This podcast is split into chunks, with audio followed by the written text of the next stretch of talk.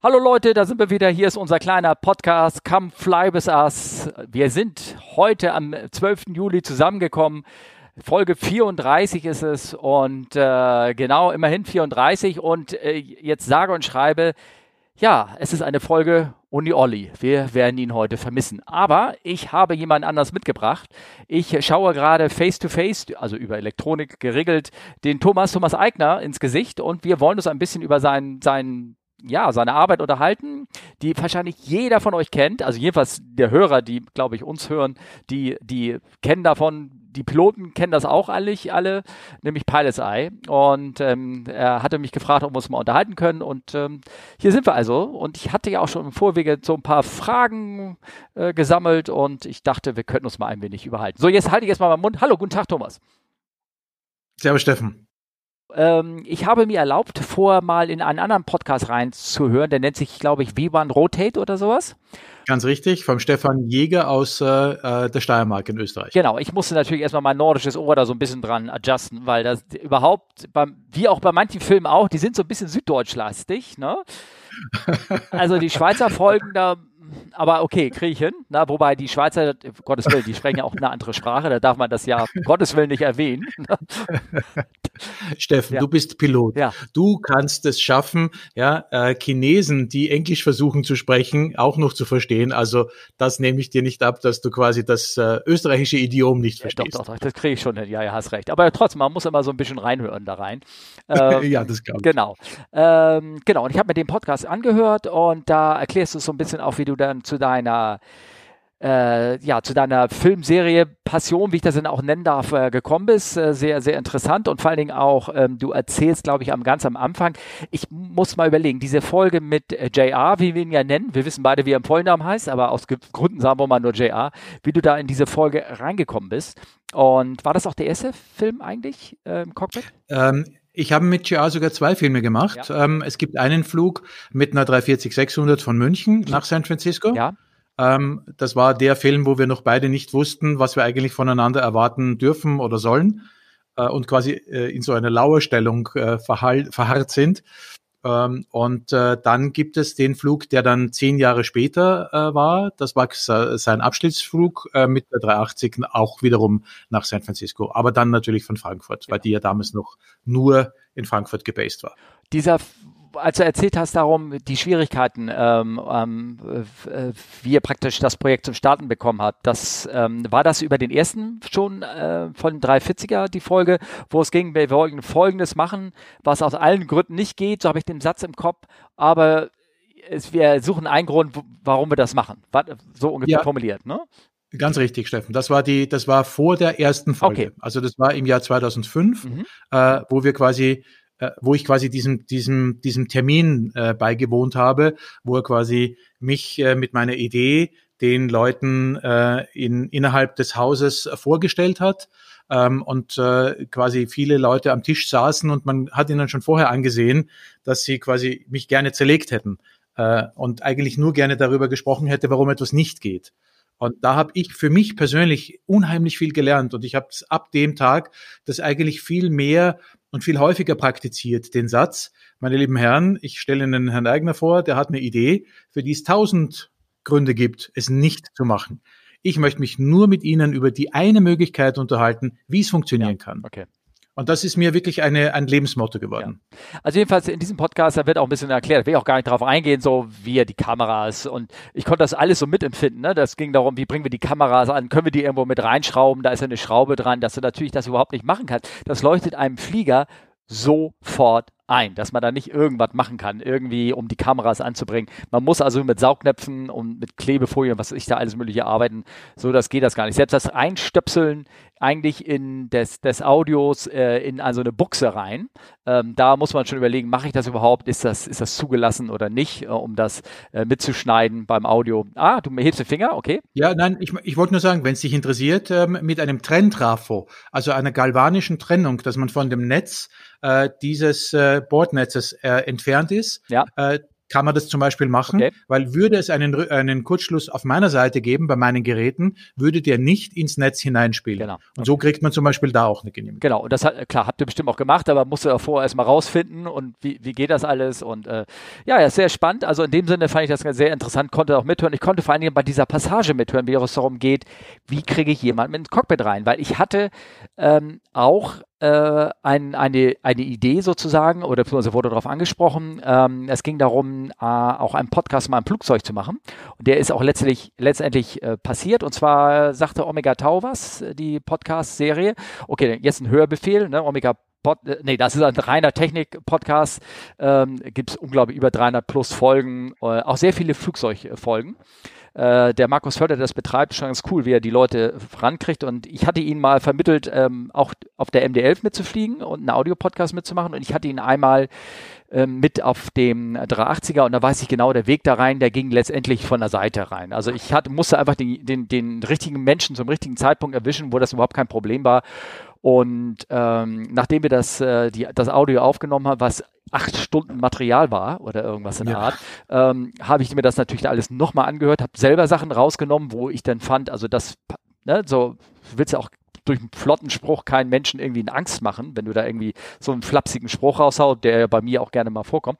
Ähm, der, und dann, wenn du hörst es nachträglich an, denkst du so, uh, und dann ähm, äh, ist natürlich der intern die äh, Firmenstelle nochmal darüber gegangen und ehe die überhaupt so viel Personalkapazität ah. hatten, sich das alles anzugucken. Ich weiß nicht, wie es bei euch läuft. Das hat nochmal zwei Monate gedauert, bis wir das okay bekamen, nachdem das und das und das noch rausgeschnitten worden sind. Ja. Also bei uns ist es ähm, ungefähr zwei Jahre von der Idee eines Filmes, bis er quasi auf den Markt kommt. Ja. Äh, der Schnitt eines Filmes äh, ist alleine 40 Tage, also 40 Arbeitstage. Ähm, die, die Tonmischung ist zehn Tage. Ja ähm, die Farbkorrektur sieben Tage, ähm, das Retuschieren, weil wir ja selber im Cockpit zu sehen wären, äh, und wir müssen uns ja rausretuschieren, weil sonst ja die, das Gefühl für den Zuschauer alleine mit dem, äh, mit dem Piloten da zu sein, nicht mehr gegeben ist. Mhm. Also zwei Jahre. Ja, okay. Da, da, warst du noch mit deinen drei Tagen irgendwie äh, sehr schnell. Drei Tagen? Das, drei, drei Monate habe ich gesagt, äh, hat es gedauert. Also äh, drei Monate, also bis bis ein oder zwei Monate. Einfach nur, weil das ist ja ein Projekt, was ähm, jetzt nicht unbedingt von der Firmenseite Ressourcen zugeteilt bekommen ist. Das heißt, die Kollegen von der Presseabteilung haben das so nebenbei durchgehört äh, die haben auch die Fotos gesehen und, ähm, und äh, da mussten wir auch ein paar Fotos rausnehmen, weil da lag so eine, meine Gummibärchentüte lag auf dem Center Pestel, das fand man nicht so gut, das musste weg.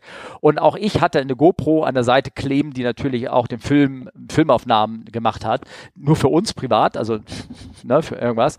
Ich habe auch immer, auch die muss man weg, weil GoPros sind nicht gerne gesehen, wenn die an der Scheibe kleben. Also also rein offiziell so vom, von der Behörde her. Ne, irgendwas. Anders als bei euch. Bei euch war das ja alles abgesegnet und ähm, äh, ja, du nix ja, es war klar, sonst geht das irgendwie auch gar nicht anders. Ähm, und äh, deswegen fand ich es schon spannend, das zuzuhören. Vor allen Dingen ähm, in dem Sinne auch, dass wir dazu natürlich auch Fragen bekommen haben von unseren Hörern, die gesagt haben, sag mal, wie kriegt ihr denn die Genehmigung nach in die USA zu fliegen. Das war noch vor 9-11. Ne? Ähm, aber die Filme, die danach kamen, wie, wie kriegte die Genehmigung im Cockpit zu sein? Also Amerika gar nicht. Nee, ähm, okay. äh, wir haben, oh, ich kann, ich kann dir, oh ja, natürlich kann ich dir eine Geschichte erzählen. Und zwar war das die Inauguration äh, von München nach Boston mit dem 350. Der Film hat mir übrigens gefallen, das Gerütten, später, aber können wir gerne mal erzählen. Dankeschön, ja. das freut mich ja. sehr. Aus deinem Mund ist sowas äh, wirklich äh, doppelt wert. Hm. Und, ähm, und wir haben damals gesagt, weil es auch so etwas Besonderes ist, weil es natürlich dort auch eine Wasserfontäne geben wird und ein Empfangskomitee und äh, äh, Pipapo und äh, Flottenchef äh, auch noch dabei. Also eine relativ große Sache. Äh, mit einem gemeinsamen Interesse von beiden Ländern, dass da jetzt quasi ein neuer Dienst aufgenommen wird. Ja. Also haben wir eine offizielle Anfrage an äh, die FAA gestellt. Okay. Und es hat Monate gedauert und es war eigentlich kein großes Interesse der Amerikaner, dieses zu erlauben. Und wir haben aber trotzdem ganz am, also knapp davor dann die, die, die Erlaubnis bekommen, dass man quasi auf einen Black eine Person da mit äh, im Cockpit haben darf. Okay. Und das haben wir dann auch gemacht. Aber ich kann nur sagen, es ist wahnsinnig schwierig, weil die Amerikaner zwischen den Zeilen sagen, warum sollten wir so etwas genehmigen? Deswegen haben wir ja das Verbot. Ja, genau Ich weiß, dass es auch ähm, sozusagen auch nicht nur in dem amerikanischen Luftraum, äh, ähm, also da werdet ihr bestimmt da ähm, die Kameras einfach installiert haben und dann die liefen dann mit sozusagen ne, auf einen Teil der Reise, ne? Oder? Ja, vielleicht ist das, vielleicht ist das auch die Idee der Zukunft, ja. dass man äh, mittlerweile sehr gute Remote-Kameras hat. Ähm, also ich sage mal, ich träume jetzt davon, aber du hast äh, die Problematik, wie du die Kabel dann verlegst, weil du bist ja im Cockpit abgeschirmt. Also musst du quasi wirklich schwierig die Kabel verlegen, ähm, äh, wenn, das, wenn das äh, Flugzeug am Boden ist. Ähm, aber im Idealfall könnte man sowas machen. Also dass du mehrere fernsteuerbare Kameras anbringst, äh, dich in die erste Reihe nach hinten setzt, dort äh, ja, ein, paar, ein paar Monitore oder einen Monitor hast und in klein all die Kameras siehst und die quasi auch wirklich eine, über eine Fernsteuerung dann steuern kannst. Also vor allen Dingen, du könntest doch, musst du sie denn fernsteuern? Kannst du nicht einfach den Kram die ganze acht Stunden, zwölf Stunden mitlaufen lassen? Mittlerweile reicht die Kapazität doch auch. So in so eine ja, Steffen, wir haben ja mittlerweile bis zu 14 Kameras. Ähm, das sieht man bei dem Kito-Film sehr gut zum Beispiel. Ähm, aber trotzdem, eine Kamera muss handgeführt sein, weil das ist die Kamera, wo der Kameramann auch den Funk mithört. Und wenn du natürlich am Funk schon hörst, dass du jetzt eine neue Höhe bekommst, dann weißt du natürlich schon ein paar Sekunden vorher, wo du hinschauen musst mit der Kamera.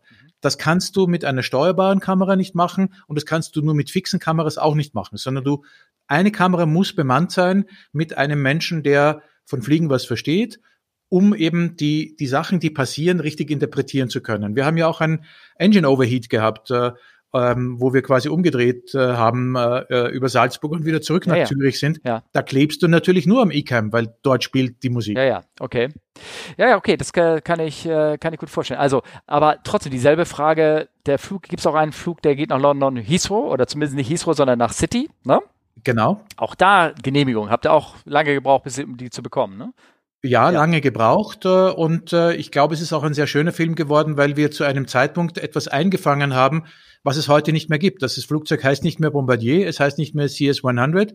Äh, der Flughafen in London City sieht heute ganz anders aus, weil sie jetzt geschafft haben, ein Taxiway hineinzubauen. Also die haben quasi das Wasser, wenn man so möchte, überdacht mhm. und dort wirklich Beton hineingegossen.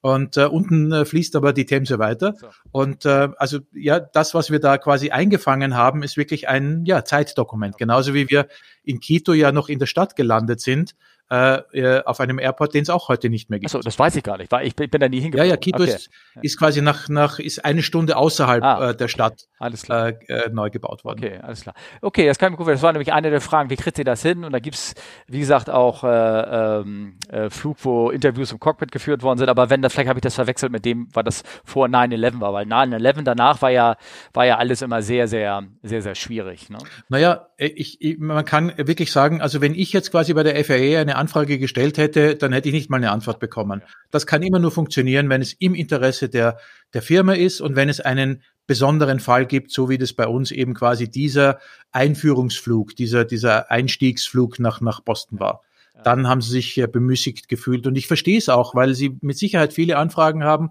Und äh, auf der anderen Seite, du weißt ja, wie sehr Amerikaner ähm, quasi äh, regeltreu versuchen zu sein. Ähm, und dann kommen da die Germans und wollen da irgendwie dauernd Ausnahmegenehmigungen. Natürlich. Ja, klar. Ja, machen die den Daumen nach unten. Ja. Ähm, ich hatte letztens auch versucht, ein Cockpit okay zu kriegen für einen Kollegen vom Airbus. Also ein relativ hoher Ingenieur war das gewesen. Den, den kenne ich persönlich und der, ähm, der wollte dann, flog auch nach San Francisco damit und hat der, der ich habe mit dem Flottenchef gesprochen, Betriebsleiter gesprochen und er sagte, vergiss es, das kriegen wir nie hin. Ich sag, der hat, der könnte von Airbus aus ein, ein tolles Schreiben liefern, weil er hat das Flugzeug mitgebaut und all sowas und sagt, vergiss es, ja. brauchen wir gar nicht erst probieren. Das dauert genau. Monate und wenn du und du willst übermorgen oder in zwei Wochen fliegen, niemals. Vergiss es. Also haben wir es. Deswegen gibt es ja diesen schönen Satz, da dann fliegt auch in die andere, in die andere Richtung, da hast du diese Probleme nicht. Genau, ne? Ähm, das, also den Kollegen von dem Podcast Omega Tau, mit dem flog ich dann nach Hongkong. Das hat dann auch da ja, genau. geklappt. Aber auch Gar da sind die Regeln intern bei uns schwieriger geworden. Also das geht auch nicht mehr so einfach. Also einfach so, das glaube ich gerne, dass, ja. dass, dass, dass jemand mitnehmen, das ist äh, auch vorbei. Da sind die Regeln angepasst worden, auch weil das LBA mittlerweile da äh, viel genauer reinguckt. Ja, so, ja ne? verstehe ich. Ähm, überhaupt, da wurden, also was noch so äh, Fragen von den Kollegen, zum Beispiel ähm, Planestream, das sagt mir überhaupt gar nichts. Da fragt, ob hm. das Projekt noch läuft oder nicht läuft oder so. Okay. Hat ein, hat also das heißt, ich kenne Omega Tau nicht und du kennst Planestream nicht. Ja, Steffen. Okay. ja, vielleicht nicht die Zielgruppe. Also ich, ich kenne ja auch deine Filme, aber ich habe mir nie angekauft, weil ich glaube, ich bin nicht so die Zielgruppe dafür wenn ich das mal so Ich hoffe nicht, dass du es illegal runtergeladen hast, weil das tut uns natürlich am meisten ja, ja. weh. Nein, aber man kann ja einige Ausschnitte ja. bei YouTube sehen, da gibt es ja so okay. markante Szenen von einer erschreckenden Co-Pilotin bei der Tikas-Warnung und sowas, die äh, Ach komm, also ich muss jetzt wirklich, äh, Jenny heißt sie, ähm, wirklich in Schutz nehmen. Ähm, und vielleicht ist es auch ganz interessant für dich als Dokumentarfilmer. Wir haben da 14 Kameras mhm. und äh, wir haben diese Tikas-Warnung äh, kurz äh, bevor wir in, in, Miami landen. Und in 13 Kameras hat man sie nicht wirklich erschrecken gesehen. Ja. Und ich habe mir lange, lange, lange überlegt, ob es die Person ähm, quasi diskreditiert, wenn ich sie äh, die Kamera nehme, wo man wirklich sieht, dass sie für eine Sekunde äh, erschrickt. Aber wir haben uns dafür entschieden, weil sie ganz kurz danach, wenige Sekunden danach wieder komplett unter Kontrolle ist und man eben merkt, ja, das ist menschlich. Ich erwarte in dem Moment am allerwenigsten, dass da eine äh, Tigers-Warnung kommt, die dazu noch nur eine Warnung war. Das weißt du ja selber, dass da, dass man da eigentlich wahrscheinlich noch nicht so sehr erschrickt. Erst wenn man dann quasi eine wie nennt sich das? Das weißt du wiederum. Solution? Also ich glaube eher, das war nicht eine Warning, das war ein Alert und äh, danach kommt die, die Warning und das ist der, und dann ist die Resolution damit gemeint. Also so von, genau, von Threat Level, ne? Genau. Genau, ja. siehst du. Also ja. das meine ich. Ich ja. glaube, da sind sie dann ein bisschen. Aber das war wirklich ein Grund, wo wir gesagt haben, das ist für eine Dokumentar ähm, äh, äh, Episode wichtig zu sehen, wie jemand erschrickt, vor allem wenn er danach auch wirklich sofort wieder unter Kontrolle ist. Aber es ist unendliche Diskussionen, die auf der Webseite entstanden sind, ob das gut ist, ob sie fachlich gut ist. Was ist deine Meinung? Darf ich dich da gleich fragen? Ähm, darf man bei einer Tickers Warning erschrecken für ein paar Sekunden? Äh, Wie ist es dir gegangen, äh, wenn du das hast? Ich denke schon, man also, der, ich, das ist, ich kenne die ganze Szene, ich kenne nur diese eine Erschreckszene, wie gesagt, und ähm, wirkt natürlich erst so in dem Sinne komisch, weil sie im Simulator schon mehrfach, mehrfach erlebt hat, weil alle Menschen, die du da im Cockpit hast, ich meine, wir können auch mal drauf kommen, drauf kommen wer denn da überhaupt für dieses Plane, äh, Plane Stream jetzt nicht, muss mir gleich nochmal erklären, sondern für Pilots Eye, wer da, wer da mitfliegt, das ist ja alles ich sag mal so ausgelesenes Personal, wenn ich das so ähm, sagen darf. Also ich, ich habe da nur Flottenchefs, Trainingsleiter und alles Mögliche gesehen. Die, ähm, das sind ja, ähm, da haben sie ja nicht so, so, so ein, wie nennen wir das auf Deutsch, Leinschwein genommen, also einen Piloten von der Stange, wie ich es bin, ähm, und äh, äh, da reingesetzt. Ähm, und auch dementsprechend sind die Kolopiloten, die sind alle sehr erfahren. Also die Co-Piloten bei dem JR-Flug und so, die kenne ich mit dem auch teilweise, äh, die sind da sind ja auch manche, naja, okay, der kommt gleich mal drauf, ne? Also die, ähm, die, die werden manchmal gar nicht so dargestellt, finde ich, aufgrund einer, einer Konversation, die da stattfindet, auch wahrscheinlich einfach als Unterhaltung für die Gäste, damit da eine Konversation überhaupt da, Systeme erklärt werden. Das, das würde nicht so in dem Sinne stattfinden, weil beide auf einem sehr hohen Niveau und Erfahrung da drinne, drinne sitzen, sozusagen. Also so ein bisschen. Ich muss dazu sagen, Steffen, das ist auch unsere Bitte wiederum der Filmer zu sagen, redet ein bisschen ausführlicher äh, über Dinge, die eh klar sind, äh, weil sie für den Zuschauer interessant sind. Aber interessanterweise hat sich noch nie ein Zuschauer aufgeregt und du bist wirklich der Erste in 14 Jahren, der sagt, die reden ein bisschen ausführlicher als notwendig. Ja, das ist so, aber es ist niemandem ein bisschen negativ aufgefallen. Äh, äh, das meine ich auch gar nicht, äh, meine ich auch gar nicht negativ. Das ist ein, ein Teil des, äh, des Doku-Effekts. Man muss es, man muss das so äh, machen, damit überhaupt die Leute genau. jetzt erzählen. Also ähm, wir sind immer noch bei Planestream, haben wir immer noch im Hinterkopf. Ne? Das interessiert mich ja selber noch, was das ist. Aber ich war einmal als, ähm, als ganz normaler Pilot mit einem Film, den ich selber mal so gedreht habe, über Innsbruck, Anflug, sehr schöner Film übrigens geworden. Ja, der, ja der, also, Innsbruck, ist, Innsbruck ist immer spannend. Ja, ist spannend. Und ähm, den haben wir da vorgeführt mit einem Kollegen und ich. Und das war ein, ein, eine, eine Veranstaltung von Flug, von Simmern, ne, sozusagen, von Flusi-Menschen. Also nur ja. Flugsimulator-Profis sozusagen. Und ich glaube, da, eure Filme sprechen diese Zielgruppe auch stark an, weil, weil ihr ganz genau erklärt, was passiert im FMS, wie drehe ich an, welche Höhe und so. Jeder, der den, die alle haben den Film geguckt, aber das hat die gar nicht interessiert, wie es ausgesehen hat, sondern davor war ein anderer Film, der selber das erklärt hat, wie er diesen Anflug mit Hilfe des Autopiloten fliegt. Da würde so ein normaler Pilot sagen, ja, okay, aber zeig mir nochmal lieber, wie du siehst von außen aus und ich möchte von Hand fliegen. Und die Flusi-Leute, die möchten das, möchten das System kontrollieren über den Autopiloten. So habe ich so festgestellt. Ich weiß nicht, ob du mir dazu stimmst, irgendwie. Und nachdem ich leider nicht äh, mit, äh, mit Simulator fliege und natürlich keine Erfahrung habe, kann ich natürlich nur bedingt darüber sprechen. Aber äh, das, was ich dir erzählen kann, ist, dass wir ja zu den letzten zehn Filmen ungefähr die gesamte Paperwork, die im, im Cockpit äh, äh, quasi generiert wird, mhm. zum gratis Download anbieten. Habe ich gesehen, ja. Und du glaubst nicht, was da für Zahlen zustande kommen. Das ist wirklich in den 50, 60, 70.000ern. Mhm. Äh, also ich würde mich freuen, wenn, wenn ein Teil davon diese Filme kaufen würde. Also es, ich will damit sagen, ja, ja. ja, eine ungleich große Menge an Menschen laden sich diese äh, OFPs runter. Ähm, ich glaube, dass sie auch deswegen sehr wertvoll sind, weil man die Handnotizen ähm, drauf erkennen kann. Also gerade eure Spritberechnungen, die ihr macht oder Directs, die geflogen werden, weil das ist genau das, was einer am Flugsimulator gerne nachfliegen möchte. Mhm. Also er schaut sich das an, wie es die richtigen Piloten machen und fliegt es dann selber nach. Ja, okay. Ja, ja, genau. Also ähm, das ist mal so, äh, da habe ich so ein bisschen festgestellt von meiner aus, okay, also da liegt das Interesse gar nicht so, wie, wie das aussieht oder wie das Cockpit aussieht, sondern äh, die waren sehr fixiert, die Menschen auf, ähm, naja, also wie bediene ich das, wie programmiere ich das FMS, wie mache ich das richtig, wie, wie sind da die Procedures und so. Das kann ich im Prinzip auch ein bisschen nachverstellen, weil selbst mit seinem, man muss schon sehr viel Geld in sein Equipment für so einen Flugsimulator stecken zu Hause, um das Gefühl zu haben, das Ding mit der Hand auch richtig gut steuern zu können. Das ist halt sehr, sehr, sehr, sehr schwierig. Ähm, also von der Seite her kann ich, sieht man sehr schön, dass eure Filme diese Leute oder die Zielgruppe halt sehr, sehr, sehr, sehr stark anspricht. Ähm, Planestream, was ist das denn jetzt? Entschuldigung, dass ich jetzt. Also Planestream äh, war eine Initiative von Benjamin Denisch, äh, der äh, Spiegel bis heute Spiegel-Redakteur ähm, ist. Und äh, äh, man hat quasi ähm, befeuert durch den Erfolg von Spiegel TV. Und dann gab es ja innerhalb von Spiegel TV auch so eine Doku-Schiene, ähm, wo man äh, zum ersten Mal auch unsere Filme ausprobiert hat und wir ähm, Jahresbestsieger geworden sind mit 400.000 äh, Leute, die das geklickt haben innerhalb von, ich weiß nicht, drei, vier Tagen. Und äh, dieser Benjamin Denisch ist ein so ein, ein Flugverrückter, dass er es geschafft hat, den Verlag davon zu überzeugen, einen Video-on-Demand-Kanal aufzubauen. Okay. Und das war Planestream. Ah. Und nach 15 Monaten hat äh, der Spiegel den Stecker gezogen und hat gesagt, nee, wir glauben nicht weiterhin daran. Ähm, aber es gibt einen Independent-Nachfolger und der heißt Plane Mania. Okay. Und der wird gemacht äh, vom Phil Trumer. Das ist der quasi auch einer der Kameraleute, der für Plane Stream auch schon tätig war. Okay, aber ich habe und ja okay. Schon, ja. Das, was uns verbindet, ist, wir sind alle Nerds. Ja okay, gut, alles klar. Also, aber ist dann auch das gleiche Doku-Konzept oder wird einfach nur eine Kamera läuft mit und nimmt den ganzen Flug auf oder? Äh, nein, äh, Plane Mania macht ganz genauso Dokumentationen, macht genauso äh, Filme, wie wir sie eigentlich auch äh, hergestellt haben in den letzten 14 Jahren. Also Asche über mein Haupt, dass, es, dass ich das nicht kenne. Entschuldigung.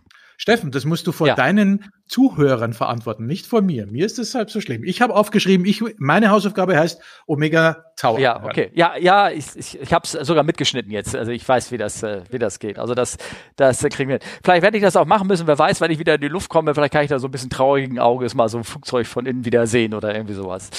ähm, ja, ja, das ist so. Ähm, ja. Das ist übrigens das Schöne, dass man dir das anhört, dass, dass es dir wirklich abgeht, das Fliegen. Ja, ja, das oh, ist auch ein bisschen traurig immerhin. Ähm, ähm, genau, die Leute, die, ähm, also die Auswahl der, der Besatzung, der da reinkommt. Also klar, bei DS dieser Flug mit JR, das ist Flugbetriebsleiter gewesen ganz zum Schluss. Also der hat natürlich, äh, wenn, wenn sowas denn auf diese Art sehr schön mitgeschnitten wird, dann kann ich mir vorstellen, möchte man auch da vorne drin sitzen, dass man sich selber da reinsetzt. Aber wer dann so da mit dabei sitzt, oder es sind, also es sind ja alles irgendwelche, auch der Herr Moser, das sagt mir ja gar nichts, ähm, der ist bei der Austrian, ja, geflogen. Oh, äh, nein, dort hat er nur auf die 777 umgeschult. So. Er war LTU-Flugbetriebsleiter. Okay. Ja und ist dann, äh, wie quasi die LTU an die Air Berlin gegangen ist, äh, hat er damals äh, mit DHL zusammen Aerologic gegründet. Und dort war er Flugbetriebsleiter und äh, jetzt mit dem Erreichen des 65ers ist er jetzt Geschäftsführer geworden, also COO. Ah ja, okay, alles klar, gut. Ähm, ähm, das ist natürlich klar, dass dann, ähm, also wenn man schon seine Firma dann so repräsentiert, dass man das am liebsten dann auch selber macht sozusagen, dass dann solche ähm, also mir fällt nur auf, es sind sehr viele Frauen im Cockpit, also überdurchschnittlich. So viele haben wir gar nicht in der Firma. ja, gut, Steffen, da kann ich dir ein kleines Geheimnis erzählen. Also ähm, bei den äh, Kapitänen schauen wir natürlich, äh, es ist kein Kapitän, ähm, der quasi mit uns fliegen musste, der das verordnet bekommen hat, mhm. sondern ähm, das entsteht im Gespräch, man lernt sich kennen, man hat eine Empfehlung, man trifft sich mal, man trinkt mal einen Kaffee zusammen und schaut, ob man eine gewisse, ein gewisses Vertrauen aufbauen kann. Und äh, erlaub mir, dass ich das gleich als Frage an dich zurück äh, weil ähm, du bist der Kapitän in so einem Riesenschiff und äh, hast da Leute hinter dir sitzen, äh, wo du nicht wirklich willst, dass die irgendwie Blödsinn machen. Vor allem nicht während Start und Landung, weil du dich nicht drum kümmern könntest. Also sonst könntest du dir eh rausschmeißen, aber nicht bei Start und Landung. Und ähm, ich habe gemerkt, wie wichtig dieser Effekt ist, dass äh, dieser Kapitän merkt, die wissen, wovon sie sprechen, die wissen, dass sie Gast sind, also dass sie sich da jetzt nicht irgendwie aufspielen können. Ja. Äh, und, und die kennen unsere Regeln und sie sind auch eingewiesen in die Sicherheiten, wenn was passieren würde.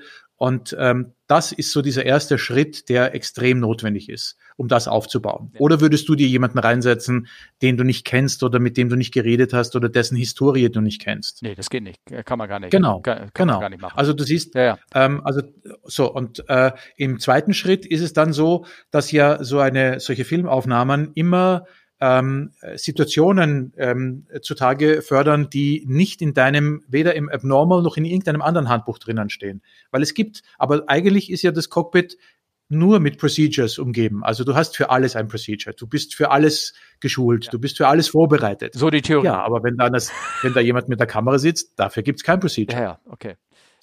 Und deswegen ist es manches Mal sehr hilfreich, gerade dann, wenn du auch in fremden Ländern landest, ähm, dort einen Kapitän zu haben, der eine gewisse Position bei der Fluglinie hat, weil es wirklich jedes Mal ein, zwei Situationen gibt, wo du wirklich dann diesen Chef raushängen äh, musst, um diese Mission ähm, zu retten.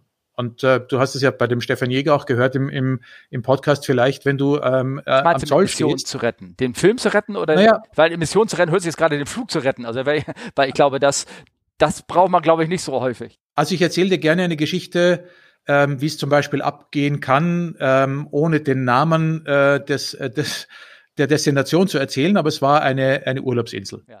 Und äh, wir kommen dorthin und man verlangt von uns ähm, 3000 Dollar, um überhaupt ins Land rein zu dürfen. Mit dem Argument, ähm, da kommen viele Fernsehcrews mit tollen Kameras, machen schöne Aufnahmen und werden reich mit diesen Bildern. Wir wollen auch was davon. So, was machst du in so einer Situation? Du bist seit 20 Stunden äh, äh, auf den Beinen, hast äh, sechs Stunden eingebaut, bist äh, was auch immer, 10, 11, 12 Stunden geflogen, ähm, hast noch einmal in unter äh, absoluter Schnelligkeit wieder ausgebaut, willst nur noch schlafen. Ja.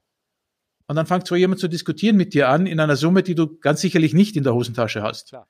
Wenn du in so einem Moment nicht zu deinem Kapitän oder in diesem Fall vielleicht sogar noch Flottenchef sagen kannst, hilf mir, ich komme nicht rein und der kann sich dort nicht hinstellen und sagen, liebe Leute, wir bringen euch äh, pro Woche so und so viele Touristen. Wollt ihr wirklich dieses gute Verhältnis gefährden? Schwupps, drinnen waren wir. Also ähm, ich könnte mir jetzt vorstellen, wenn du ein ganz normaler Kapitän, und das ist überhaupt nicht respektierlich gemeint, äh, bist, dann hättest du vielleicht in diesem Moment nicht diese, wie soll ich sagen, diese, diese Durchsetzungskraft. Und die hat uns damals wirklich die Mission, also unsere Mission gerettet. Ja, okay. Gut. Also das, das will ich wäre, dass du Mission den, den Film vor allen Dingen sagst, weil nicht, dass du sagst, dass der Flug gerettet ist, ne? Also weil ähm, das, äh, da kriege ich immer so ein bisschen wie was. Also ähm, ähm, normalerweise sind ja, ist so ein Flug ja relativ entspannt und es passiert eigentlich normalerweise relativ wenig. Deswegen bin ich auch ähm, so erstaunt, dass euch so viel passiert ist, wenn ich das mal sagen darf. Also immer. Die, also so ein Engine Overheat? Das ist ein Geschenk Gottes, darf ich das sagen? Das, das, das wirst du in deiner Karriere deines äh, eines Dokumentarfilmes genau einmal haben, dass du in einem echten, ich weiß nicht, ob man Emergency sagen darf, aber Pan Pan zumindestens. Ja. Ja. Äh, Bei vier Mod ist es ein, ein, kein Emergency, aber gut. Ja. Ja. Genau. Ja. Also das war wirklich. Und dann sagt uns noch der äh, Flugbetriebsleiter der Swiss, ich bin jetzt seit 25 Jahren dabei, ich habe noch nie umdrehen müssen. Ja. Dann habe ich ein Fernsehteam an mir an Bord und dann passiert das. Ja. Das darf doch nicht wahr sein. Okay. Fand ich ähm, also sehr erstaunlich, dass das auch reingekommen ist, ganz ehrlich. Das, weil, weil ja. gerade mit ECAM, mit Procedures, also ich kann dir mal eine Geschichte erzählen, es war ähm, für ein Kinderfernsehen-Sendung äh, wurde mit meinem damaligen Flottenchef eine Aufnahme gemacht im Simulator und es ging um Fliegen, so, das waren die Kinder, die so zwischen 19 und 8 Uhr irgendwie, ich, ich weiß nicht, nicht, nicht, nicht äh, Wissen macht A, aber sowas ähnliches, was im, im ZDF oder Arte oder irgendwas läuft. oder Kika. Und äh, da war der Moderator da drinne und der ist so ein bisschen rumgeflogen und ah, jetzt können wir auch landen. Und da hat der ähm, hat der äh, damals gesagt, ja, wir landen jetzt, hat auf den Knopf gedrückt und hat den Simulator ausgeschaltet, weil er partout nicht zeigen wollte oder dass, dass es irgendwie leicht ist oder nicht leicht ist, so ein Flugzeug zu landen oder irgendwas. Also selbst Normal Procedures wurden nicht gezeigt. Es wurde so ein bisschen geflogen, wie das aussieht und dass es alles sicher ist, aber es wurde dem Moderator nicht gestattet, dem Flieger zu landen. Äh, um zu zeigen, irgendwie, dass ich weiß nicht, warum. Steffen. Ne? Und, und dass Abnormal da reingekommen sind, das fand ich sehr, sehr, sehr erstaunlich, muss ich sagen. Kann ich dir sagen, wie die Sache entstanden ist, ähm, wie wir äh, mit diesem Engine äh, Failure nach Hause gekommen sind? äh, ist uns äh, die, die Pressechefin schon mit Schnappatmung äh, entgegengekommen ja. und hat schon gemeint, also das will sie niemals sehen. Ja. Dann haben wir uns mit ihr hingesetzt, Flottenchef äh, und wir, und, und haben ihr erklärt, dass dieses Material nicht ungesehen an irgendjemanden vorher rausgeht. Das tut's auch sowieso nicht, schätze ich mal, oder? Nein, ja. aber das wusste sie ja nicht. Okay. Die war ja einfach nur wirklich in Sorge. Ja. Verständlicherweise. Ja. Wir haben ja gesagt, wir schneiden's, wir zeigen es ihr und dann darf sie entscheiden, ob es drinnen bleibt oder nicht. Habt ihr denn beim Schneiden auch schon äh, äh, äh, Hilfe gehabt von Ausbildern oder irgendwas, die sagen hier oder irgendwas? Natürlich haben wir auch äh, Fachbeirat. Äh, wir haben ehemalige Piloten, wir haben äh, ehemalige Ingenieure bei uns und äh, die werden von uns liebevoll die Hausfrauen oder der Hausfrauentest äh, genannt. Mhm. Und die schauen sich einen Rohschnitt vorher an und zerlegen den nach Strich und Faden. Also da wird auch der Kugelschreiber an der falschen Brusttasche noch erkannt. Und das hat uns von Anfang an sehr, sehr geholfen, eben keine Fehler zu machen, weil ich bin nicht Pilot. Ich verstehe davon nur Laienverständnis. Jetzt nach 14 Jahren ist es natürlich ein bisschen besser geworden, weil man natürlich sich die ganze Zeit damit äh, befasst. Aber ich bin diesen Menschen sehr, sehr, sehr dankbar und die sind auch bei uns in den Credits immer aufgeführt.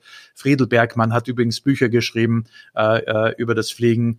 Ähm, äh, Wolfgang Pöhler zum Beispiel, äh, Jürgen von Dieringshofen. Das sind so unsere, okay. ähm, unsere Hausfrauen ja, ja. und okay. die, die sind da sehr gut. Ähm, das war deine Frage, ob, wir, ob diese Menschen da bei diesem Schnitt mitgearbeitet haben.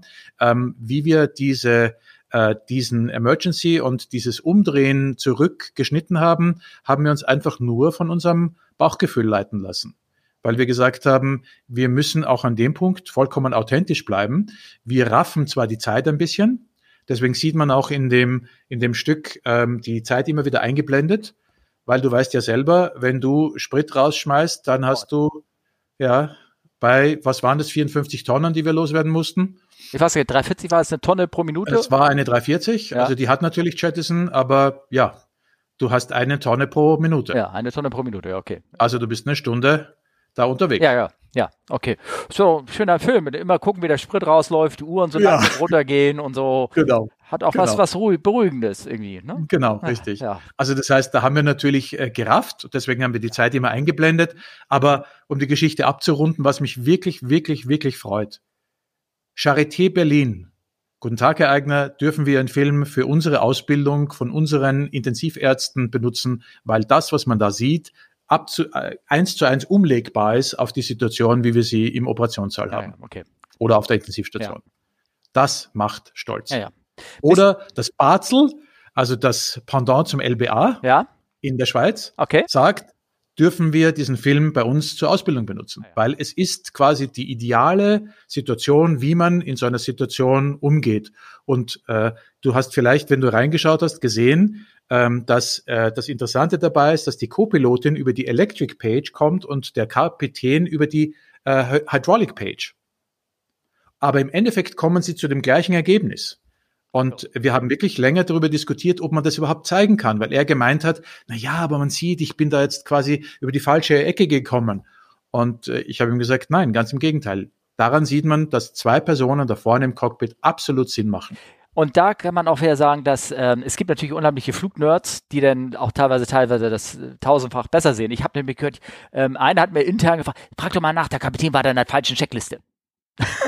Siehst du, ganz interessant. Ja. Und er hat sich wirklich Sorgen darüber gemacht, ja. äh, dass man das nicht herzeigen darf, aber im Endeffekt hat er absolut darüber äh, oder da ist er darüber größer geworden oder hat er gewonnen? Also was, was ich nur gesehen hat, ähm, äh, dass er, ähm, als er, als es darum ging, glaube ich, den IDG, also den, den, den Drive abzuschalten, dass er hochgeguckt hat, Confirm gesagt hat und nicht nur auf das Confirm von seinen Co-Piloten gewartet hat, sondern er hat auch, der im Hintergrund war, den man ja nicht gesehen hat, auf den SSO, SFO geguckt. Das ist mir sofort aufgefallen. Er hat hoch zum dritten Mann geguckt, der, den man nicht sieht. Ne? Und da habe ich, ah, da steht hinten einer auch wahrscheinlich, der saß auf dem Observer-Seat, nicht in der Mitte, sondern auf dem Server-Seat und der hat, den, hat, den hat er trotzdem noch konsultiert. Also alles gut. Ja, ja, das war toll. Ja, no, das, äh, Hättest du genauso gemacht? Ja, de definitiv. Also wenn man okay. drei Leute hat, braucht man drei, will man alle drei äh, also alle zwei zusätzlich sozusagen ähm, haben und benutzen wollen. Also sollte man. Ne? Auch prozedural ist es natürlich nicht notwendig. Auch mhm. 380 oder 340 wird nur zu zweit geflogen. Also das, mhm. das braucht man nicht. Ne? Das, ähm, aber warum nicht? Kann man nachfragen. Ich, ich glaube, es ist auch eine menschliche Größe zu sagen, sechs Augen sehen mehr oder ja, drei Köpfe denken mehr als nur zwei Köpfe. Ja, Und gerade in, in so einer Ausnahmesituation absolut. Ähm, auf jeden Fall konnte man das sehr, sehr schön sehen. Also trotzdem, ähm, es sind so manche Sachen, ähm, deswegen frage ich auch mal, äh, ob die manchmal so ein bisschen Skript rein tut, weil also dieser Fahrwerkshebel, der bei Herrn Moser da nicht runterging, das war so, das war so, so in die Länge gezogen. Die, ich weiß nicht, welche Szene ich meine.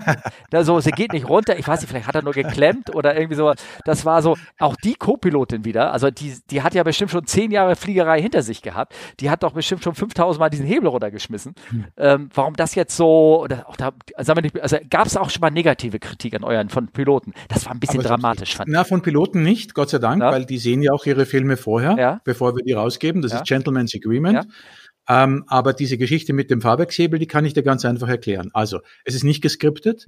Ähm, wir würden auch nicht, äh, also ich glaube auch nicht, dass ein Pilot mitspielen würde, wenn ich ihm sage, tu mal so, als wenn jetzt was nicht funktioniert.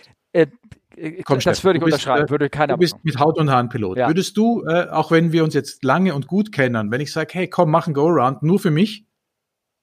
Nein. So, ja. siehst du. Ja, aber wiederum okay, auf der also, anderen Seite, weil wenn ein Flugbetriebsleiter da sitzt, da kann sich schon manchmal so ein bisschen mehr was nicht rausnehmen. Also, Entschuldigung, er ja, sollte es nicht. Er, nicht. er sollte Nein, es hat nicht. er nicht. Nein, uh, hat er nicht. Ja, okay.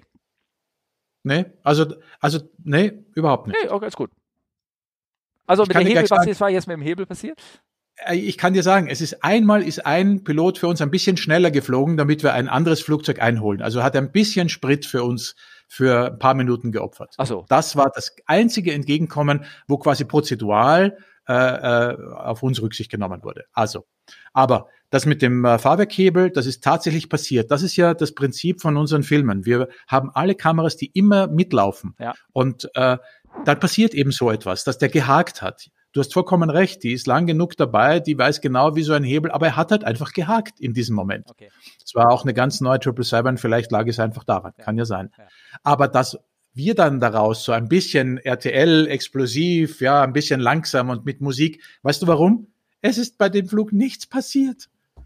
Also musst du dann, ja, das ist quasi dem, dem, dem, dem, dem Zuschauer, dem Erlebnis des Zuschauers geschuldet, dass du dann hergehst und sagst, okay, also wir müssen uns jetzt an diesem einen doofen Fahrwerkshebel aufhängen, weil wir sonst überhaupt keine, ja, keine, keine Spannung da hineinbekommen. Vielleicht sollte man den geneigten Zuhörer erklären, dass eigentlich bei 99,99,99 Prozent aller Flügen absolut nichts passiert. Nichts. Und dass genau. das die tollsten Flüge sind, weil man, ich will ja nicht, also ich habe das mal Kollegin gehabt, die sagt, ihr tut ja gar nichts, während wir hier hinten arbeiten und unsere Tablette rumschwimmen. Da habe ich gesagt, ja, möchtest du, dass ich hier schweißgebadet sitze?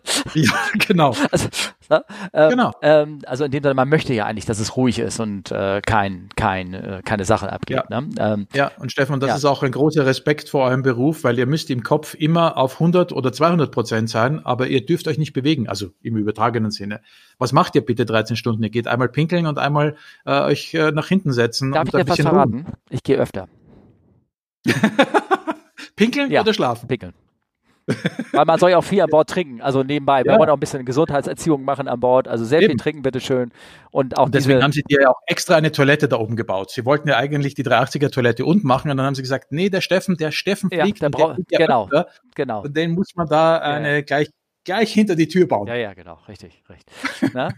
ähm, okay, gut. Äh, das war nämlich auch äh, eine Frage so ein bisschen, ist es ein bisschen geskriptet? Also manchmal bei diesen Unterhaltungen, die da im Layover ablaufen, da, da ist mir schon klar, da wollt ihr ein bisschen Handlung reinkriegen, was passiert in Layover. Ihr zeigt manchmal sehr schön Sachen, was wo kommen die Blumen her oder wo, was war äh, in Shanghai dieses Schweizer Dorf, da ich wusste gar nicht, dass es da irgendwie, das war zur Weltausstellung, ne? oder was war das da? Genau, richtig. Genau. Das war die da, Expo. Da, da, uh, da habe ich gesagt, oh Gott, ich wusste gar nicht, dass es da sowas gibt. Sehr spannend, deswegen meine ich nochmal, fand ich die, die Folge mit ähm, dem 350, wo erklärt wurde, wie der 350 zusammengebaut ist, da, wo sie die Halbschalen aufeinandersetzen und so.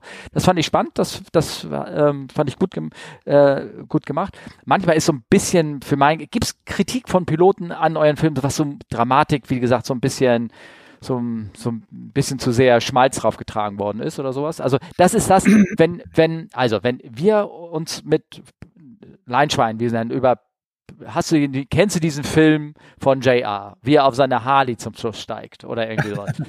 ähm, äh, ich, ich, bin ja sogar mit ihm einmal geflogen. Ich weiß, dass er ein netter, umgänglicher äh, Mensch ist, wenn im Cockpit und alles ganz, ganz prima war. Das ist, das war nochmal zehn Jahre vor deinem Flug sozusagen. Ähm, und ähm, ähm, äh, das, äh, da, da, da, drehen so manchmal so ein bisschen die Augen in den Augenhöhlen bei uns, weil das natürlich ähm, sehr, also sehr auf ihn, auf die Person und auf diesen letzten Flug getrimmt. Das ist ja auch okay. Er hat ja auch viel erreicht in seinem Leben. Ähm, aber das ist ja nicht die Realität. Darf ich dir die Geschichte dazu erzählen? Dann wird es jeder verstehen. Ja. Das sollen wir vielleicht, schreiben, sollen wir ganz kurz erzählen, was überhaupt passiert, falls das einer nicht gesehen hat. Ich, Genau, also Jaa kommt äh, mit seinem 380er äh, auf der, ich glaube, 211 Position in äh, äh, San Francisco an. Ja setzt, äh, sitzt, äh, wie, wie, nennt man das, dieses, äh, so ein Kopftuch auf, ein schwarzes, mhm. zieht seine Lederjacke an. Mit Opoletten drauf, wohlgemerkt. Ja. ja. äh, nimmt einen schwarzen Sturzhelm ja. und geht aus dem Flugzeug raus und gleich links die Stiege runter, da wo die Cruiser runtergehen. Unten am Ende der Stiege steht seine Harley. Nicht eine, sondern seine? Seine Harley. Okay. Er steigt auf die Harley und fährt nach Hause. Ja. Und direkt über den Apron. Neben einer, neben einer, was war das? Ich glaube, eine, irgendeine Asian und äh, winkt denen noch im Cockpit zu und die winken ihm runter, so wirklich wie man, wenn man quasi von der Arbeit nach Hause geht. Zum Golfplatz. Zum Golfplatz. Hintergrundgeschichte. JR ist der Mann, der uns den ersten Film ermöglicht hat, sonst hätte es diese Serie nie gegeben. Ja, ja. JR macht seinen letzten Flug. Ich sitze mit JR zusammen, den ich mittlerweile auch wirklich äh, als Freund kennengelernt habe und sagt, ja, ich möchte gerne eine Sache erfüllen, die du dir nie gedacht hast, dass sie möglich sein wird. Sag mir, was du für Wünsche hast. Und lass mich probieren, ob ich sie vielleicht realisieren kann. Mhm. Manches Mal hat man ja die Gunst der Minute, die Gunst der Stunde. Ja. Und er sagt, weißt du, mein ganzes Leben lang habe ich mir gewünscht, diesen ganzen Security-Scheiß nicht machen zu müssen, sondern einfach ankommen, aufs Motorrad steigen, nach Hause fahren. Und ich habe gesagt, okay, Challenge accepted. Okay. Und es war daher diese Idee der Minute zu sagen, lass mich das probieren. Ja. Und dann haben wir Monate mit dem Flughafen in San Francisco gesprochen. Wir hatten die Genehmigung und ein Tag bevor wir nach, äh, nach San Francisco fliegen, kommt eine Absage. Hm. Und dann habe ich gesagt, okay, zum Station Manager, die werden wir nur akzeptieren, wenn der Flughafenchef persönlich kommt, weil es geht nicht. So geht es nicht. Der muss das wirklich dem GR persönlich auch ja. erklären. Ja. Die Geschichte nur deswegen, der kommt wirklich, ich habe nicht erwartet, dass der Flughafenchef kommt, ja. erklärt, warum das nicht geht. Wir stimmen ihn im Cockpit um. Er merkt, dass wir uns wirklich Gedanken zu dem Ganzen gemacht ja. haben. Ja. Er sagt, okay Jungs, na gut, dann kommt's morgen um 11 Uhr zu mir ins Büro. Wir sind am nächsten Tag um 11 Uhr im Büro. Er fragt uns drei wichtige Fragen. Ja, ihr könnt doch nicht auf der Runway herumfahren. Sagen, ja, wollten wir auch nie. Ja, aber ihr könnt doch nicht einfach mit dem Motorrad herumfahren. Das geht doch nicht. Haben wir gesagt, nein. Wir haben uns überlegt, wir nehmen ein Marshaller Auto, machen hinten die Klappe auf. Der Marshaller vorne hat die Funkverbindung. Der Marshaller weiß, wo man fahren darf.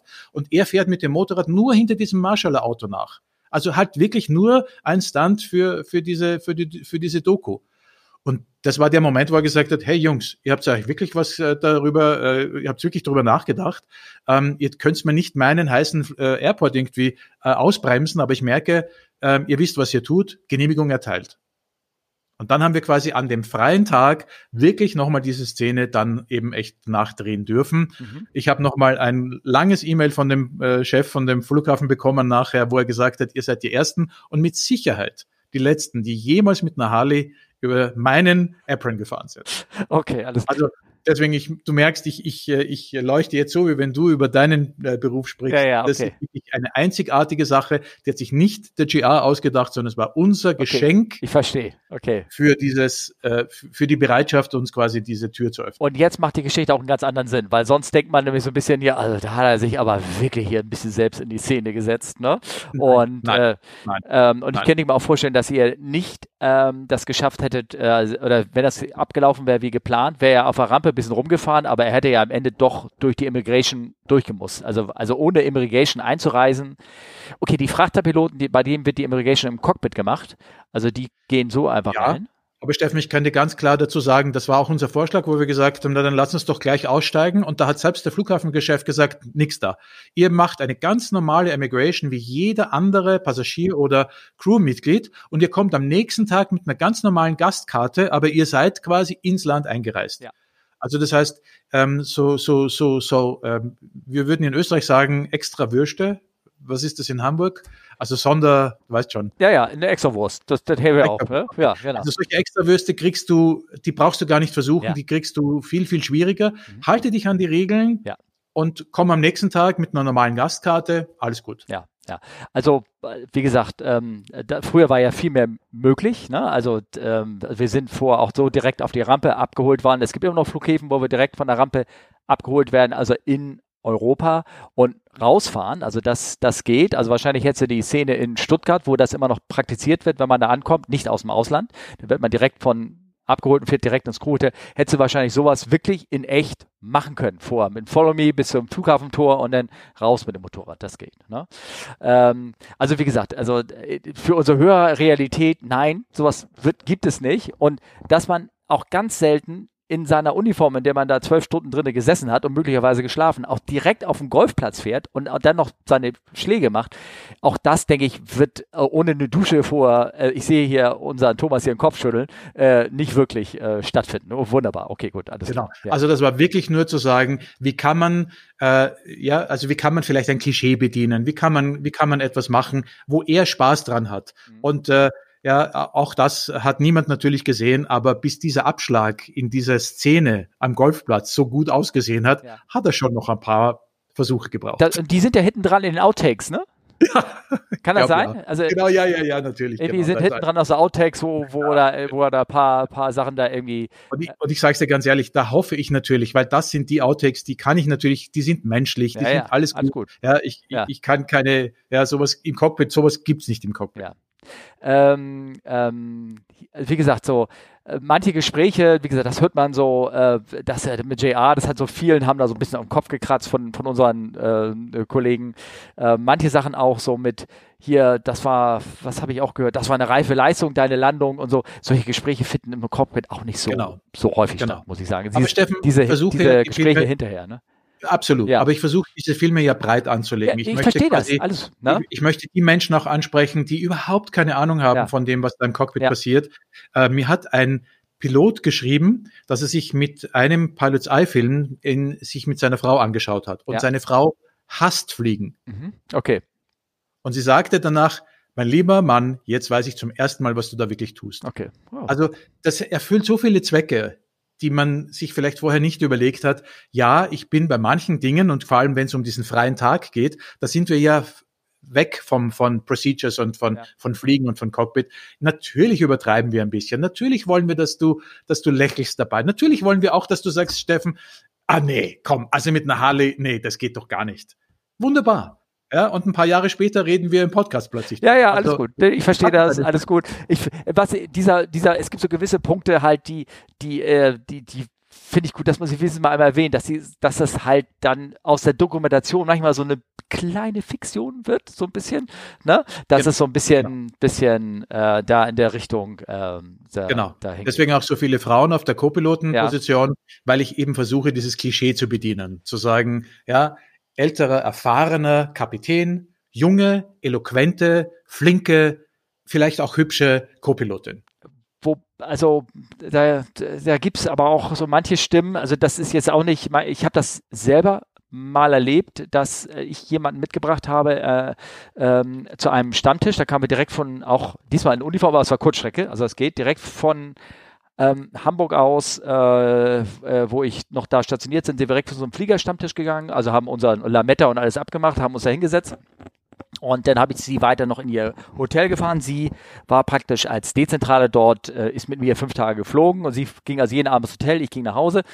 Und äh, einen Abend kam sie halt mit und dann am nächsten Tag hat, äh, dieses Mal, als der Stammtisch war, hat mich dann einer angesprochen, hat dann gesagt, ähm, oh schade, hast du nicht nochmal so eine so eine Co-Pilotin mit? Ne? Ich sag, nee, tut mir leid, das war wirklich was Besonderes. Aber die sah auch wirklich gut aus, ne? Habe ich noch so so im Scherz gesagt. Da hat er gesagt, das ist doch scheißegal, Hauptsache Uniform.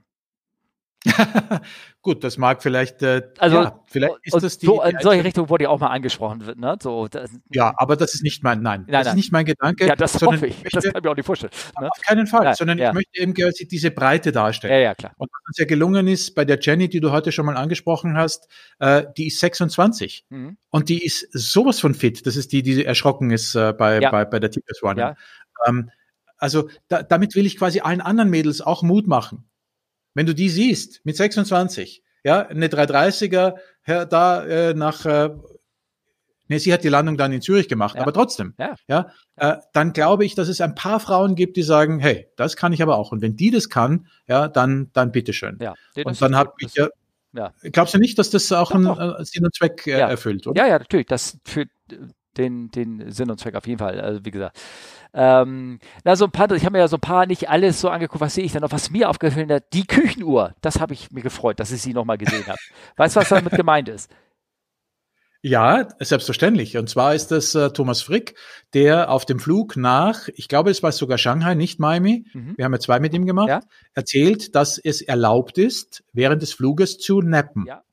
Und der erzählt, dass aber dieser Nap, also im Sitz sitzen bleiben, aber die Augen schließen und vielleicht kurz, kurz mal wegschlafen, ähm, dass es nicht länger sein darf als 30 Minuten, weil sonst kommt man in die Tiefschlafphase. Genau, genau. Das und um das zu beenden, hat er über sich eine echte, ganz normale Eieruhr, die natürlich wie in eurem Podcast schon mal erzählt, wenn es zertifiziert ist für die Fliegerei, dann kostet es wahrscheinlich 10 bis 100 Mal so viel. Ähm, Aber es ist also eine ich, ganz. Genau, ich kenne die Eier vom 310er, wo ich, 3, Airbus 300, die ich geflogen bin, und die kosten damals, wie man gesagt hat, 120 Mack für das Ding. ne, so eine Eier, die hatte der 336er, hatte das auch, so ein Ding. Ne? Wäre das nicht schön, wenn eine quasi dann verschrottet wird und du kriegst diese Eieruhr für deine tatsächlichen Eier zu Hause? Ja, das, ja, ja. Ja, genau. Wäre schön. Oh, die kann man Komm, lass uns nach Amerika fliegen und irgendwie eine 310er aus, ausweiten und. Muss ja einfach nur einen Stempel drauf machen, nicht mehr zertifiziert und dann ist sie unter Liebhabern das Achtfache wert wahrscheinlich. Echt? Wahrscheinlich. Ja, genau, Wahrscheinlich. Ne? Ähm, nee, also von der Seite her äh, habe ich das sehr gefreut, da die, das ja, zu sehen. Ne? Aber das, das muss ich jetzt, das muss ich jetzt fragen. Ja. Was würdest du dir, wenn du beim 380er dir was rausnehmen darfst? So nach dem Motto, okay, jetzt ist das Flugzeug salvaged, nehmt euch, was ihr wollt. Was würdest du dir für einen Teil rausnehmen? Oh, da habe ich mir ehrlich gesagt noch äh, keine, keine so richtige. Komm, denk, denk nach. Es muss dir irgendwas einfallen. Irgendein Teil, wo du sagst, das symbolisiert für mich meine Zeit auf der 380. Hm, die Toilette hinten? Nein? war, oh, war ich so schnell dahin? Du hast es ja gerade so gesagt gehabt vorhin. Nee, äh, ich müsste, also ganz ehrlich, ähm, ich habe, ähm, ich, ich weiß nicht, ob ich so jetzt am, Materiell da irgendwo dran, dran hängen würde, irgendwie, ob das so, das, also beeindruckend sind die Triebwerke, eine Triebwerkschaufel, sag ich mal so. Das wäre, okay, das wäre okay. das, ne, weil die halt sehr groß sind und wirklich sehr beeindruckend und äh, und so schöne, schön sonoren, tiefen Klang machen sozusagen.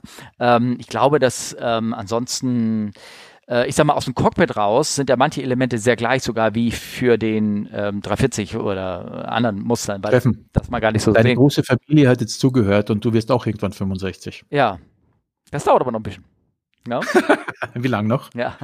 Oh, zehn Jahre. Ja. hey. Ja.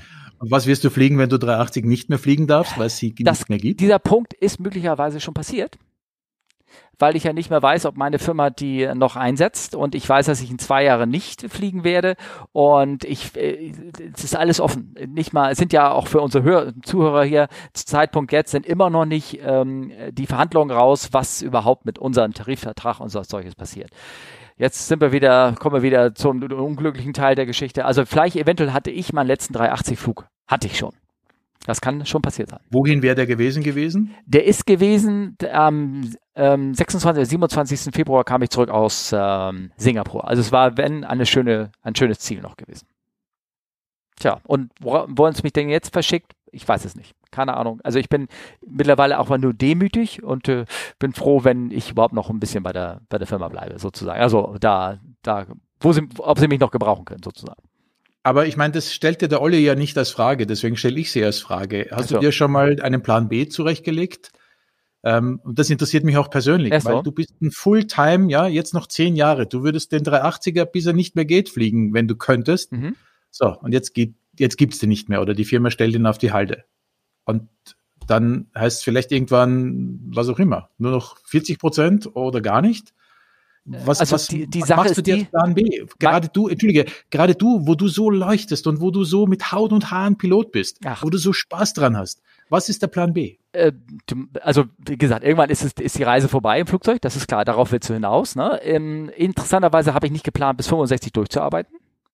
Das, das nicht, ne, weil die Firma die Möglichkeit bietet, ähm, aufzuhören. Ähm, ich selber, äh, Oktober, also sofern das klappt, ich muss die Details noch abklären, fange ich Flugbegle äh, Flugbegleiter, Fluglehrerlehrgang an. Äh, in, in Küritz hoffentlich, das äh, klappt alles. Wie gesagt, ich müsste die Zeit dafür kriegen von der Firma. Und das wäre mein Punkt, um noch bei der Fliegerei zu kriegen. Und dann ansonsten bin ich schon dann, ich bin jetzt, dann bin ich 40 Jahre geflogen. Das ist dann auch schon, ist schon viel. Das, irgendwann ist dann auch, auch Schluss, sozusagen. Muss, ja, aber du willst ist, ja nicht zum Arbeiten aufhören und nein, du willst ja auch aber, nicht zum Fliegen aufhören. Nein, aber das ist ja gerade der Punkt, dass jeder Pilot muss sich damit irgendwann zu sozusagen ähm, abgewöhnen, dass er aufhören muss, dann nicht, wenn er keine Lust mehr hat, sondern dann, wenn es ihm gesagt wird, er muss jetzt aufhören. Okay. Wie bereitet man sich darauf vor? Ich habe nur Piloten kennengelernt, die sich nicht darauf vorbereitet haben. Ähm, du hast aber auch Piloten gehabt, die alle bis 65 geflogen sind. Also den Herrn Moser zum Beispiel oder JR, oder? JR 60. 60. War er nicht damals nicht länger fliegen konnte. Kann das sein? Nein. Hätte er das bis war 65? Die, das war gerade die Geschichte, wo Norbert äh, geklagt hatte. Ach so. Der, aber äh, JR hat immer gesagt, 60 Ende. Ach so. Und ab nach Amerika. Okay. Gut. Ähm, ich habe genügend Projekte, ich habe genügend Privatleben, ich habe, ich bin noch mit der ersten Frau zusammen verheiratet und habe eine Familie und das von der Seite her. Und ich werde das Fliegen nicht aufgeben, aber das große Fliegen ist irgendwann vorbei. Und ähm, dann, das ist so. Dann ich habe meine Zeit. Ich war gerade heute gerade auf dem Golfplatz. Ich lerne Golf spielen, wenn das das irgendwie äh, was hilft. Ne? Wenn du vom Golf, äh, entschuldige, dass ich dir zu nahe trete, ja. wir haben uns heute erst kennengelernt, ja. aber ähm, wenn du vom Golfen redest, dann leuchtest du nur zehn Prozent von dem, wie wenn du darüber flie äh, übers Fliegen redest. Ja, das mag sein, aber ich kann dann, ich höre ja nicht auf, ähm, ich, ich kann ja nicht weiter 380 fliegen oder 37 oder was immer oder ich kann auch nicht sagen, ich gehe, ich mache jetzt nur ein CPL und fliege dann über 65 weiter auf der Co-Pilotenseite oder irgendwas. Solche Karrieremöglichkeiten gab es ja. Ich hoffe, dass ich finanziell in der Lage bin, dann einfach aufzuhören und mich dann weiter selber fliegerisch zu beschäftigen. Ähm, ich mache gerne, ich filme gerne im Cockpit. Vielleicht mache ich dann meine Filme, die ich sonst mit dem 380 gemacht habe, sehr viel dann mit einem anderen Muster, was mich wiederum auf eine Frage zurückbringt, bevor ich mich jetzt weiter von dir in die Ecke dringen lasse. ähm, nein, nein, nein, nein, warum? Das war nicht das Ziel. Ja, weiß ich, weiß ich, weiß ich, weiß ich. Das weiß ich komplett. Ähm, eine Frage, die mir auch gestellt hat, warum keine kleinen Flieger? Das wurde dir auch in diesem ähm, Podcast gestellt, in dem, äh, wie hieß er nochmal, V1 Rotate Podcast, mhm. weil du bis jetzt nicht die Gelegenheit dazu hattest. Darf ich dir verraten, dass unter unseren Hörern einige PPLer dabei sind, die ähm, und auch Privatpilotenbesitzer, die sogar ein eigenes Flugzeug haben und äh, ähm, wahrscheinlich dir das ähm, äh, anbieten würden, sofern man sofern es denn wirklich spannend ist. Ähm, ich könnte nur mir vorstellen, dass du so eine kleine Cessna keine 14 Kameras reinkriegst. Ein frei vom Gewicht her nicht. Na, musst halt kleinere Kameras nehmen, das ist schon klar. Ähm, ich ähm, habe in den jetzt 14 Jahren von Pilot's Eye ähm, die, die Erfahrung gemacht, dass je größer der Body, desto mehr Verkäufe. Ja, okay. Und ähm, ich, ich kann nur sagen, dass die, dass die äh, jetzt A220 äh, da nach London City einfach, die zieht nicht so gut wie eine 777. Und äh, ich habe wirklich Sorge, dass wenn ich so eine kleine mache, dass ich vielleicht äh, zu wenige Menschen anspreche. Und äh, man muss ja immer wieder als äh, Dokumentarfilmer, der das selber finanziert, äh, immer sich vorher die Rechnung aufmachen und sagen, kann ich damit vielleicht ein bisschen Geld verdienen, um meinen nächsten Film zu finanzieren? Weil alle, die das vielleicht vorhaben, kann ich nur sagen, damit wird man nicht reich. Damit verkaufst du nicht so viel, dass da was übrig bleibt. Du kannst quasi den nächsten Film damit finanzieren, aber ähm, äh, du gehörst nicht zu denen, die sich irgendwann zurücklehnen und sagen, ja, das war's jetzt und äh, den Rest meines Lebens lebe ich von, äh, von diesen Filmen. Nein, leider nicht. Du meinst, dieser also, Film von, von Wangerooge nach Büsum, der wird sich nicht so gut verkaufen, der nach Hongkong oder was?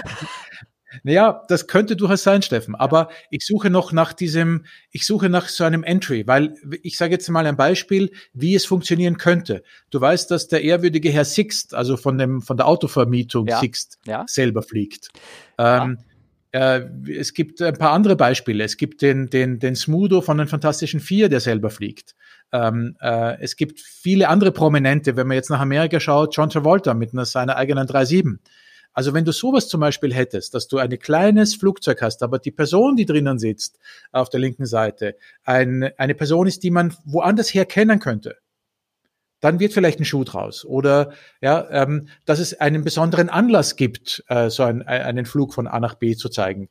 Ähm, ich habe mal mit einem der berühmtesten Segelflieger, ähm, Herrn Ohlmann, gesprochen. Mhm, ja. Der ist in Chile gerade gewesen und hat Lee, Lee, Lee, Lee äh, Testflüge äh, gemacht, also quasi auf der windabgewandten Seite, ja. wo man sich ja nicht hinbewegen sollte mit dem Segelflieger ähm, für den DLR. Das wäre zum Beispiel vielleicht so eine Schicht, Geschichte gewesen, wo man gesagt hätte, sagen hätte können, ja, man könnte an einem großen Segelflugzeug möglicherweise auch ein paar Kameras außen anbringen und diese Person Geschichten dazu erzählen lassen. Mhm. Also wir sind noch lange nicht fertig okay. mit den Ideen, wie man die Faszination, weil das ist ja auch unsere Prämisse, Faszination fliegen.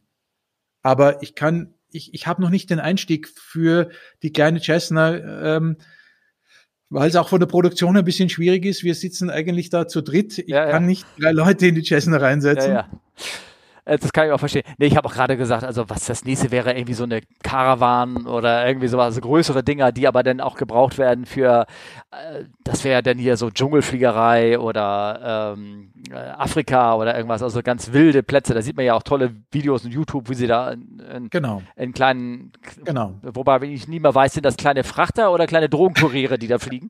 ne? ja? Auch wer weiß, vielleicht sind die auch aus solches verwendet. Ja, genau. Nein, und, und, und wenn du, weil du das gerade ansprichst und wenn man sich anschaut, was in den letzten 14 Jahren an äh, neun Menschen dazugekommen ist, die auch Filme aus dem Cockpit machen, ja. dann sind wir nicht mehr, dann haben wir diese Alleinstellung nicht mehr, sondern dann gibt's eben ganz viele Mitbewerber und du weißt ja selber, die Sachen, die bei YouTube sind, äh, kosten dem Zuschauer nichts. Ja. Also ist dieses Geschäftsmodell auch vielleicht äh, heute schon überholt, dass man DVDs und Blu-rays und Video on Demand verkauft. Also das heißt, Corona hat uns eigentlich sehr in die Hand gespielt, äh, darüber nachzudenken, äh, was wir machen können. Und äh, wir werden jetzt zum Beispiel eine Reihe auch Podcasts, aber mit Video machen, wo wir zum Beispiel die ganzen Kapitäne, die wir in unseren Filmen hatten, ja, fünf Jahre, sechs Jahre, zehn Jahre danach befragen, was sich denn so verändert hat. Deswegen, und jetzt verstehen alle, warum mich das bei dir so interessiert hat, was wäre, wenn du auf deinen Plan B zu, zurückgreifen musst. Also wie gesagt, Weil, vielleicht machen wir gerade einen Plan B, dass ich anfange, Geschichten darüber zu erzählen. Na, Steffen, also wenn ich dir ein Kompliment machen darf, ich habe mir nicht nur einen deiner Podcasts äh, äh, angehört, sondern mehrere und die Art und Weise, wie du das mit dem Olli zusammen machst, das kann ich für alle Zuschauer bestätigen, ist wirklich so, wie sich Piloten während des Fluges im Cockpit unterhalten. Das ist ein bisschen Privates dabei. Da wird natürlich geblödelt äh, und dann ist unheimlich vieles dabei, wo man sich austauscht. Äh, wie geht dieses Procedure? Ach, der weiß es, der andere weiß es nicht. Der erzählt es dem anderen. Also deswegen, ich habe mich dann oft gewundert, warum habe ich jetzt irgendwie 60 Minuten durchgehalten? es ist diese nette Plauderei, die ich auch so aus dem Cockpit lieben gelernt habe. Deswegen an dieser Stelle Kompliment. Oh, Dankeschön. Aber ich möchte den geneigten Zuhörer auch erklären, es gibt im Cockpit auch Leute, die gehen zum Lachen im Keller und mit denen ja. könnte ich nicht eine Stunde ja. zuhören. Ja. okay. Ja. Ähm, Aber nicht mit dir. Äh, Dankeschön. Also, äh, äh, ja, vielen Dank. Ähm, ähm, so, wir, wir haben ja selber schon eine Stunde zehn, glaube ich, jetzt hier langsam oder eine Stunde auf, äh, auf Rennen. Ist da irgendwas, was, ähm, was du noch die, zum Beispiel, wir haben ja auch immer eine lustige Geschichte zum Ende unseres Podcasts. Ist da eine, die du da erzählen könntest, die dir passiert ist oder in irgendeiner Art? Was war das? Das war bei euch mit diesem äh, Unattended Minor, wo, wo ähm, war das bei euch? Ähm, der rausgegangen aus der Toilette und der ja, wo das Kind raus ist und dann ist quasi jemand anderer rein und ach, was für eine, was für eine schöne Geschichte. Die Geschichte fand ich köstlich, weil sie wirklich so, so, echt aus dem Leben. Und ähm, das ist aber ein netter Service hier, dass man quasi auf der Toilette noch. Äh, ja, genau. also. Ah, ähm, ja, was, was stellst du dir vor? Was, was meinst du unter lustig? Was ist für dich lustig? Naja, das sind, also das ist so ein kleiner, äh, kleiner Ausreißer, das, was an Bord so an, an Sachen äh, passiert, die, äh, ich weiß nicht, ob bei euch im Cockpit beim Filmaufnahmen irgendwas, so Outtakes sozusagen, wo du sagst, Mensch, das war, hätte ich gerne mit reingebracht oder hätte die Firma nicht gewollt, wo, wo ich meine Aufnahme mache oder sowas in der Art, äh, in der Art, also. Oh ja, eine sehr nette Sache. Ähm, die haben wir rausgeschnitten, die gibt's auch nicht, das Outtake, aber ähm, deswegen sage ich nicht, welcher Pilot es war, aber das Schöne war, ähm, du weißt, äh, hast du vielleicht gesehen, ich äh, möchte gerne, dass unsere Piloten immer ein bisschen was erzählen über den ankommenden Flughafen, über die Besonderheit der, der Bahnen, äh, über die Beschaffenheit der Bahnen. Und äh, da gab es genau diese Szene, äh, dass wir gesagt haben, komm, erzähl uns was über diesen Airport. Und dann nimmt er sein, sein, äh, sein Pad und redet ungefähr zwei Minuten in die Kamera und sagt, und dann haben wir hier die, die Landebahn und hier haben wir die Landebahn und die Landebahn. Und nach zwei Minuten schaut er uns an und sagt, das ist ja mein Heimatflughafen und ich rede die ganze Zeit darüber, dass das jetzt irgendwie, was auch immer, Singapur, Hongkong oder sonstiges ist. Also, und warum ich das erzähle, ist, weil es so verdammt menschlich ist, weil es so, ja, ihr, ihr habt in eurem iPad, die, die sehen alle gleich aus. Ähm, äh, er war einfach nur fixiert über die jetzt äh, über diese diesen Destinationsflughafen zu sprechen, dass er einfach gar nicht mehr genau genau geschaut hat, was da jetzt draufsteht. Also das ist nicht sicherheitsrelevant, sondern es war einfach unheimlich menschlich und dieses Gesicht dann zu sehen, wie er draufkommt und sagt, oh mein Gott, ihr habt mich jetzt richtig, ihr habt mich richtig gelegt oder was auch immer. Also, also mit anderen Worten, er, hat er denn das Richtige erzählt? Ich meine, hat er denn erzählt von, seinen, von seinem Zielflughafen er hat aber das Bild vom, vom Abflughafen noch genau, gehabt? Achso. Ganz richtig. Ja, ja, genau. okay. Ja, das sieht man da. Also kennt, Weiß kennt er seinen Job in- und können? Was? Hätte dir das auch passieren können? Oh ja, mir sind ganz andere Sachen passiert. Also ich bin an Position vorbeigerollt und, ja, und ja, all genau. Und Hatten wir. Hatten wir, jetzt gerade mit der London City. Ja. Der kommt in Zürich an und dann sagt die Co-Pilotin so, Peter, hättest du da nicht rein müssen? Und er rollt vorbei an seiner Position und der Typ, der, ja, der Ground steht dort drinnen und winkt so, hier, hier, hier, ja, hallo, hallo, hallo, hier bin ich. ja. Also auch unheimlich süß und, und es hat ihm unheimlich gewurmt, aber ja, ich sage wieder ganz im Gegenteil. Einfach menschlich. Das ist überhaupt nicht sicherheitsrelevant. Es war einfach sympathisch, es war einfach nett trotzdem kann man sowas auf Kamera nicht unbedingt zeigen, weil es gibt immer Leute, die machen sich äh, dann unheimlich Gedanken darüber und, äh, und äh, Meinst du, Steffen? Ja. Doch. Du vorbeirollst, kriegst also ich, du Schwierigkeiten, come on. Nein, das nicht, aber das ähm, Gedanken, nein, nicht Schwierigkeiten. Nein, das meine ich gar nicht. Es gibt aber, also es gibt Leute, die haben Flugangst noch und nöcher. Also wenn ich das meiner Schwägerin zum Beispiel, die immer so, und die macht riesengroße Augen, wenn ich dir auch nur eine Kleinigkeit erzähle, was da irgendwie passiert. Ja, wir hatten Vogelschlag und so, dann, oh Gott, oh Gott, oh Gott, und wir werden alle sterben und sowas. Ne? Okay. Das, das, da muss man immer so ein bisschen aufpassen. Aber das kann man mit solchen Filmen eben quasi diese Angst nehmen und diese Sorge nehmen. Wir haben ja auch einen Vogelschlag gehabt, wo wir dann mit der Kamera rundherum gegangen sind und uns genau angeschaut haben, was von dem Gehäuse getroffen wurde und auch wirklich erklärt haben, ja, dass, äh, dass das eben nicht relevant ist. Das ist kein, ja, wir haben sogar mit dem 350er äh, diese Situation gehabt, dass quasi ein Stein ähm, die, die Flap-Fairing durchschlagen hat. Aber weil es ja quasi nicht kein, nennen wir es mal, tragendes Teil ist, also was für die Aerodynamik irrelevant ist, haben die das mit Speedtape geklebt. Das, ja, also da hätte ich mir gedacht, so, dass ich das nicht zeigen darf, aber ja, du machst halt einfach einen Kleber drauf und fliegst nach Boston. Ja. ja. Süß. Einfach okay. Klar. Klar. Uns fehlte mal ein, ein, Teil von der Tragfläche vom 350, wurde abgefahren von einem Flieger. Hast du gesagt, genau, ja. richtig, der, der, der, der Swinglet, oder? Ja, genau. Und ähm, ist der Flieger dann noch zwei Tage lang mit rumgeflogen. Auch mit schön mit Highspeed-Tape abgeklebt, dass die offene Wunde praktisch dann. Genau. Ja, also das obere, es musste das komplette Ding abmontiert werden. Und genau. so ist man dann da rumgeflogen. Das ist, wird ja auch getestet, sowas. Und ich kann mich erinnern, du hast 1,2 Prozent mehr Sprit verbraucht. Irgendwie sowas, genau. Sowas war das. Wurde, wurde im Flugplan mit berücksichtigt. Ne? Genau. Okay, cool. Ähm, ich denke, wir haben genügend erzählt. Vielleicht kommen noch Fragen. Vielleicht können wir die, kann ich, wenn, wenn unsere Hörer noch Fragen haben oder sowas, dann kann ich an dich weiterleiten, äh, irgendeine Art. Wäre das möglich? Und, und dann gibst du die Antwort dazu, weil wir haben ja auch noch Webseite und da sind noch Shownotes und, äh, und hinten äh, Forum, was ich nicht alles. Ähm, und äh, denke, da können unsere Hörer da noch Fragen zu stellen und äh, es war schön, dich hier im Podcast gehabt gehabt. Gerne, Stefan. Es hat mir ja? wirklich Spaß mit dir ja? gemacht und du hast es auch gemerkt. Ich habe großen Respekt vor deinem Beruf und vor allem habe ich großen Respekt vor deinem Spaß und deiner Freude an deiner Arbeit. Ja, das so merkt man gegenseitig, gegenseitig. Ja, gegenseitig. Ne? Okay, gut. Alles klar. Dann sage ich mal auf Wiedersehen. Danke, Thomas. Na? Ne? Dankeschön. Und äh, schönen Sonntag noch. Frohes Schaffen, was immer so läuft. Ne? Und weiterhin viel Spaß bei deinem Podcast. Danke, vielen Dank.